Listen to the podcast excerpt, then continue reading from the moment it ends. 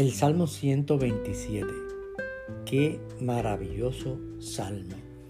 Si Jehová no edificare la casa, en vano trabajan los que la edifican. Si Jehová no guardare la ciudad, en vano vela la guardia.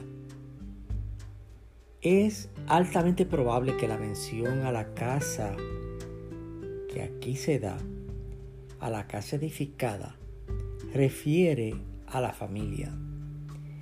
Esto podemos afirmarlo según la etimología bíblica para abundarles algo.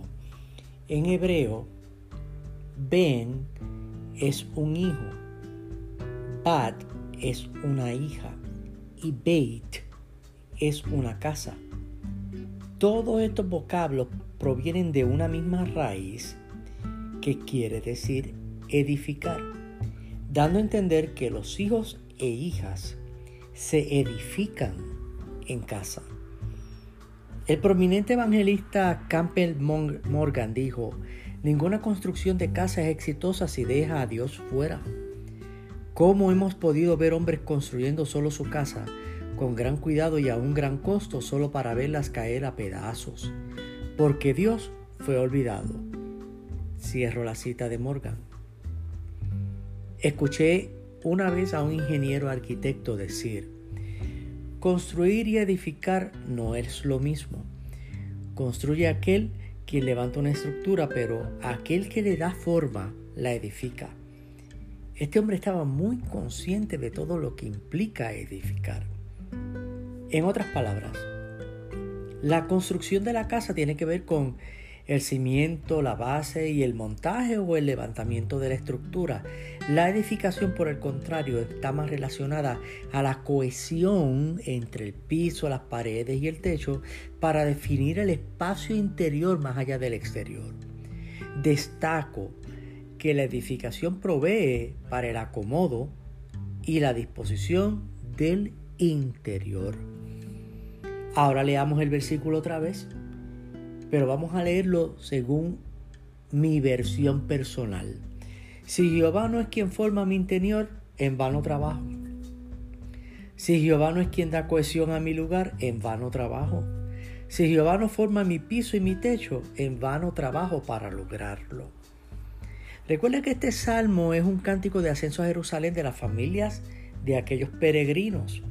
Entendamos que la jornada de peregrinación en esta vida es con mi casa, con mi familia.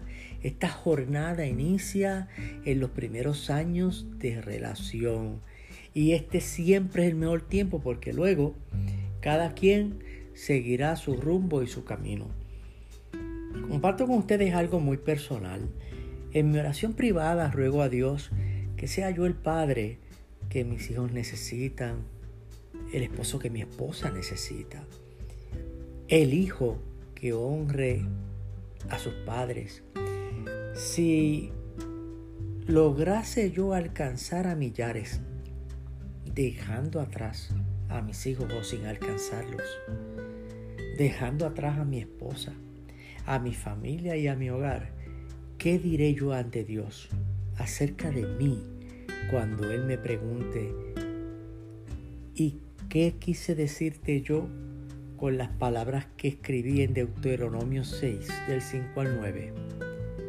Y amarás a Jehová tu Dios de todo tu corazón y de toda tu alma y con todas tus fuerzas. Y estas palabras que yo te mando hoy estarán sobre tu corazón y las repetirás a tus hijos. Y hablarás de ellas estando en tu casa y andando por el camino y al acostarte y cuando te levantes. ¿Está entendiendo el mensaje? La edificación de nuestra casa es según su palabra. Más allá de construir hombres y mujeres que sean educados y profesionales, debemos edificarlos, formarlos como los hombres y mujeres pactados para Dios en una casa que ciertamente sea formada y edificada según Dios. La paz de Dios. Shalom.